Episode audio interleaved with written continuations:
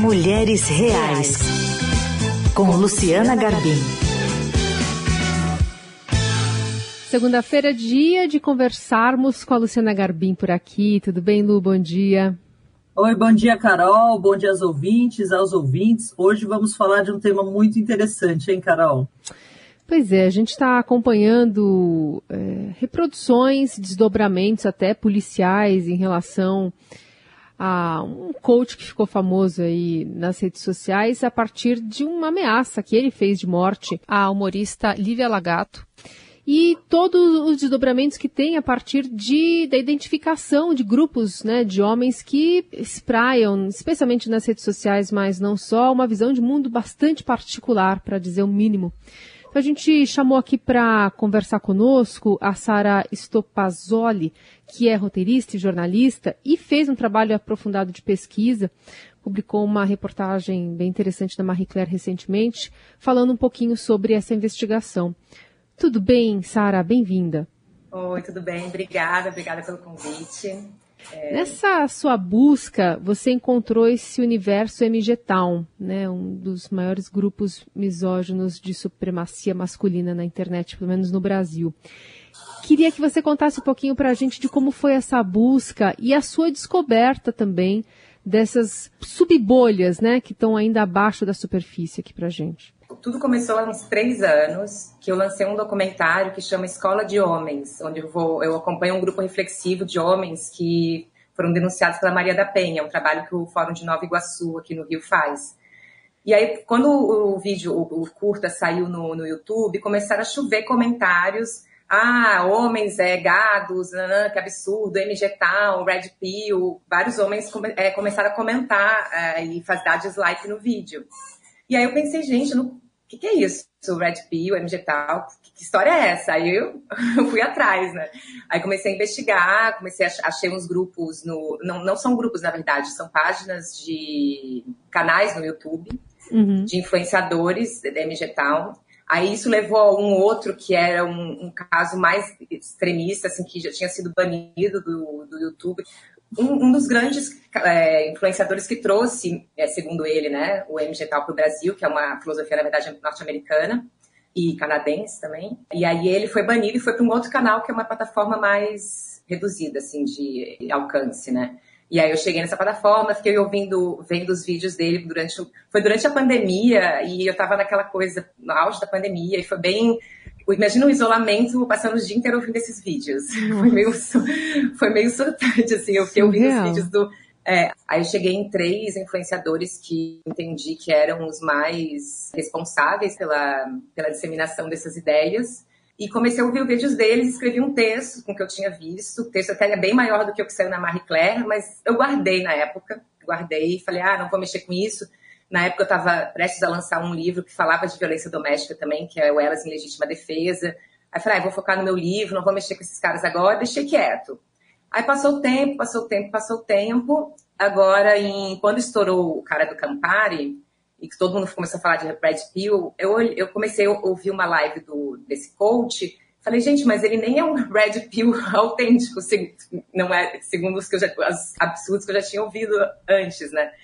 Aí fui ouvir as lives dele e vi que ele era até, apesar de ser misógino, é, não tinha tanta agressividade, assim, as falas, é, como os MG Town dos vídeos que eu tinha ouvido. Uhum. Aí, aí retomei o trabalho e, e, e, aí foi o texto que saiu na Marie Claire. Essa é a chamada machosfera, Sara. Eu queria que você falasse um pouco, assim, como que ela se formou e ela está em evolução, ela está crescendo. É, Como é que está esse desenvolvimento? Uma... É, porque são, várias, são vários grupos, né? Por exemplo, esse, esse cara do Campari, ele não seria um MG Town, ele é um Red Pill, porque ele ainda é um coach de relacionamento, só que o relacionamento dele com as mulheres ainda tem essa hierarquia, né? O homem como macho dominante e a mulher submissa o Edvetal já evita se relacionar, o objetivo deles é nem se relacionar com as mulheres, porque o que, que aconteceu nos últimos anos? Né? A machosfera sempre existiu, o discurso de menosprezar, humilhar as mulheres, isso tem muitos anos e já passou por vários momentos, macho alfa, os pick-up artists, que eram os caras, artistas da pegação, tem os caras dos direitos dos homens, que, né, que acham que os homens têm que ter direitos, uma lei Maria João da Penha, sei lá, que tem essas, acham que a sociedade é misândrica.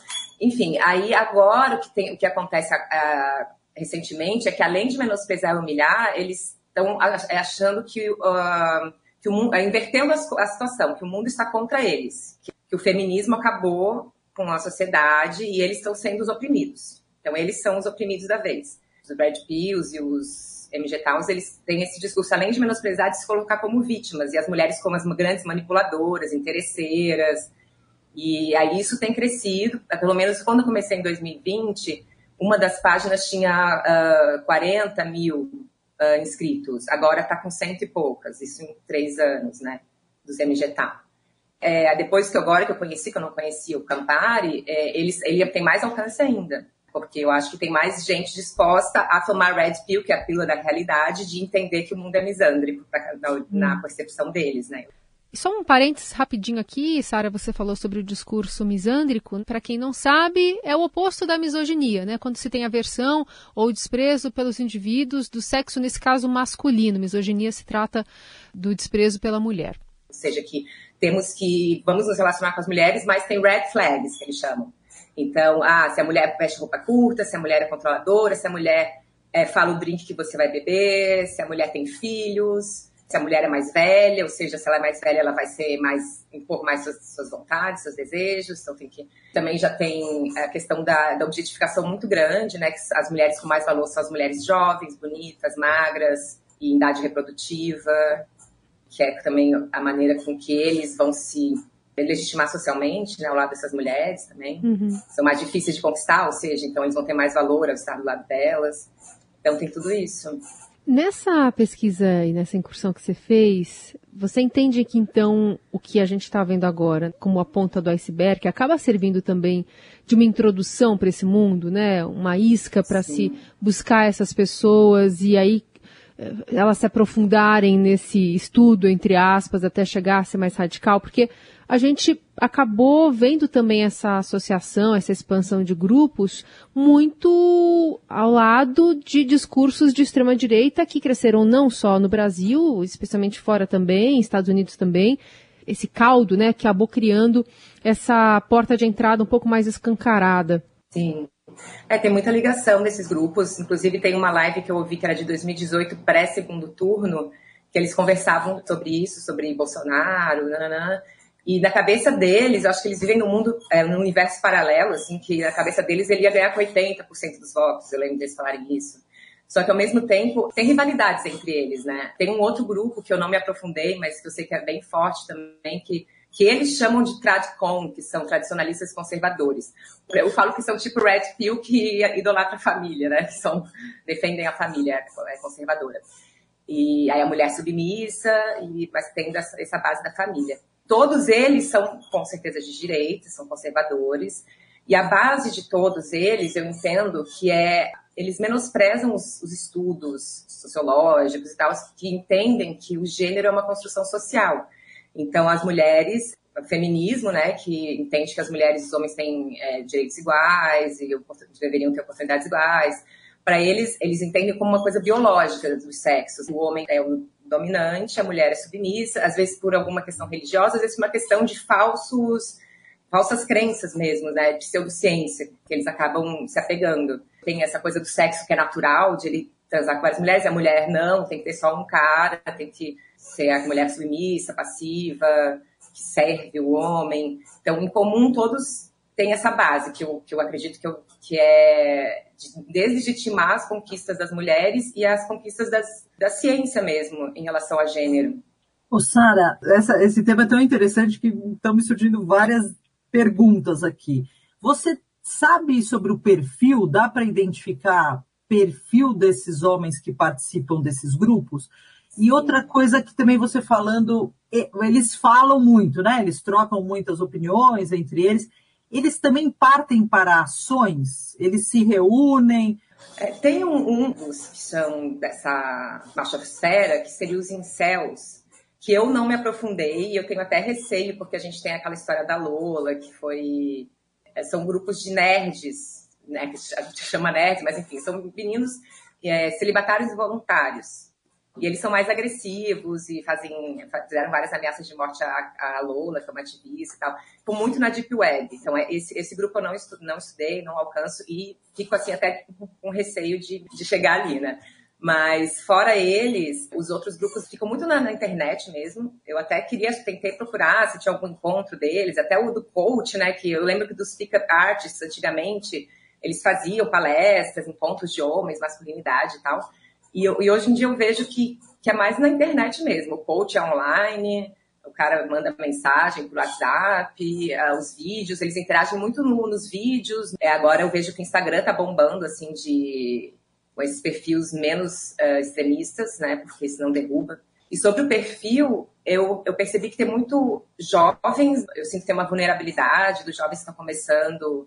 Tem uma coisa muito interessante. Eles falam muito a questão da mãe solteira. Para eles, assim, muitos homens não têm uma referência de masculinidade porque foram criados por mães solteiras. Só que essas mães solteiras, elas são culpadas da ausência paterna porque elas escolheram mal. Então, elas querem agora que elas escolheram mal, que tem filho, elas querem um cara legal, ou seja, eles, para cuidar do filho delas, tá? Então, eles, só que eles, não, a gente não vai fazer isso, que a gente tem que ter os nossos próprios filhos com as mulheres corretas. E o que, que eles fazem? Eles se consideram, os influencers, estou falando, tá? Eles se consideram pais desses meninos que não tiveram pai por culpa das mães que escolheram. Meu então, Deus. eles têm muito esse discurso paternalista, assim, de, ah, eu vou, eu vou te mostrar o que é ser macho, que você não tem pai, eu sou, eu vou, ser, eu vou fazer esse papel. Como, como você vai tratar uma mulher, como você vai escolher a mulher certa, quem são as mulheres que merecem sua atenção, e nananã. Então, esses coaches de, de relacionamento, eles têm muito essa figura do, do paterna e esse discurso contraditório da mãe solteira, que eles não querem, eles querem distância, mas querem ser o pai, o coach dos filhos, da masculinidade desses filhos. E tem outro perfil, que já são homens mais velhos que passaram por frustrações. Ou a mulher traiu, ficou com outro e fica pedindo pensão do filho. Eles são os injustiçados. Passaram por alguma injustiça. Tem um até que ele diz que tem medida protetiva, que ele não pode ver o filho. Ele é vítima da alienação parental, não pode ver a filha. Então ele fala muito que ele é injustiçado. Sabe-se lá o que ele fez com a mulher de medida protetiva, mas na cabeça dele, a mulher é que armou e que ele é um injustiçado. Hum. Então, eles ficam muito revoltados quando eles são vítimas de uma lei, e aí contra as mulheres e contra o sistema que criou essas leis, ou a lei da guarda, da guarda de filhos, da alienação parental, do divórcio, da Maria da Penha, às vezes falsa acusação de estupro. Você está falando, mas é isso, é, é, tanta coisa que vai puxando outra, Sara. É, eu fiquei com a curiosidade de entender, porque na reportagem você ouve alguns desses homens o que democratiza o conteúdo, com os brasileiros traduzindo, adaptando os vídeos, o que já tentou esses relacionamentos, mas está cansado. Em que condições você acha que eles se dispuseram a contar isso? É pelo ego ou para demonstrar que eles são oprimidos, né? O sistema contra eles? O que, que você é, Eles contam isso, eles contam isso nos vídeos, né? Porque uma regra deles é não dar entrevistas. Eles falam até aquela, aquela frase do Clube da Luta, que, ah, para proteger o Clube da Luta não fale sobre ele, é uma coisa assim. Então, uma das, das regras, enfim, até tem um que fala, faz um vídeo só sobre isso, é, o anonimato, nananã, eles usam codinomes, ou não mostram o rosto, e, e falam que o mundo lá fora não vai entender eles. Então, não vamos falar porque eles não vão entender. Então, eles não vão dar entrevista as informações que eu, que eu coloquei no texto todas foram que eu ouvi dos vídeos, porque ele hum. se expõe nos vídeos, eles não dão entrevistas. As informações que eu tive dele foi como ouvinte dos vídeos deles. Sara, a gente vê que também tem alguns movimentos femininos que também são antifeministas, que tem essa bandeira de combater o feminismo. Por uhum. exemplo, eu encontrei outro dia um das Threadmans, que deve ser o parceiro desses threads que você. São você as parceiras dele. Tem muito Nessa machosfera, em algum momento você encontrou mulheres ali participando Sim. e suportando, e suportando nesse sentido de dar suporte ao, ao movimento contra as próprias mulheres? Encontrei. Infelizmente, encontrei. Acho que tem essa coisa da mulher sempre querer a validação do homem, né? Não, não sei, eu não, não fiz um estudo sobre elas, não sei, até gostaria de fazer, estou pensando nisso. Mas existem essas mulheres que orbitam ali, são poucas. Existem as mulheres dos caras, as mulheres do Stratcom, dessa galera que já é família, né, que é diferente dos, do MG Town. E existem mulheres que assistem os vídeos e falam, ah, cara, muita verdade que você falou, eu também eu penso igual, como mulher, assinando embaixo dos caras. E eles valorizam elas, né? Eles falam, ó, oh, que bom ouvir uma mulher, eles acham máximo. E como como, como uma pessoa que mergulhou nisso, você acha que a gente precisa lidar? Como que a sociedade precisa lidar? É um caso de polícia, é um caso de psicólogo? Como que se tem que lidar para integrar esses, esses homens, né, ou reintegrar, numa realidade que não é a que eles estão pensando, né? Essa é a pergunta de milhões, Luciana. Porque, diferente da escola de homens, né, que eu acompanhei o grupo de homens que foram denunciados pela Maria da Penha, a maioria eram homens de baixa renda, e eles não tinham noção do que o que eles faziam era errado. Violência psicológica, ameaça, injúria e tal, eles não sabiam que era, que era errado, na cabeça deles era certo. Teve, quando a gente falou no, no, no grupo, quando ela falou sobre estupro marital, eles acharam um absurdo não, ah, não sabia, porque é mulher, obrigada a dar, depois trabalho, chega em casa, trabalho, trabalho, enfim. E então tem muito essa coisa da falta de informação, que daí eu acho que faz uma diferença eles irem na escola de homens para entender que o que, eles, o que é gênero, que eles não sabem, eles achavam, ah, o homem pode tudo. Então, eu, eu sinto que na escola de homens tem essa educação, né, faz diferença. É, eles podem, não vão deixar de ser machistas do dia para noite, mas eles vão entender, começar a olhar para si, onde que eu, tenho culpa. Eu vi essa reflexão na escola de homens, né? Agora, como esses caras, eles já vivem nesse universo paralelo, eles sabem, a maioria sabe das leis, sabem que é feminismo, eles têm essa consciência, só que eles negam e invertem a ordem. Como resolver isso na cabeça dessas pessoas? Não sei. Eu acho importante ter essa no, no sentido de de falar, não toleramos, é, isso é crime, isso não é certo, como se fosse um aviso para a sociedade, isso não é correto, não é legal. Agora, até que ponto isso vai ser é, efetivo para acabar com isso? Eu tenho minhas dúvidas, assim, porque ele vai ficar mais revoltado se algo acontecer com ele, se ele for punido, vai ficar mais revoltado, ele não vai mudar de ideia. Mas, por outro lado, pode evitar que novas pessoas entrem nessa, na cegueira, tipo, como se fosse liberdade de expressão. Então, eles têm muito essa, essa fronteira entre a liberdade de expressão e o discurso de ódio. Difícil.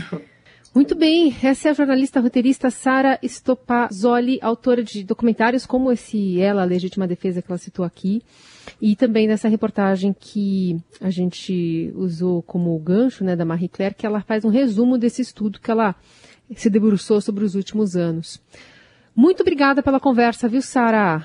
Ah, obrigada a vocês obrigada, por estar aqui. Lu, a gente volta na semana que vem. Combinado, Carol. Boa semana para todo mundo.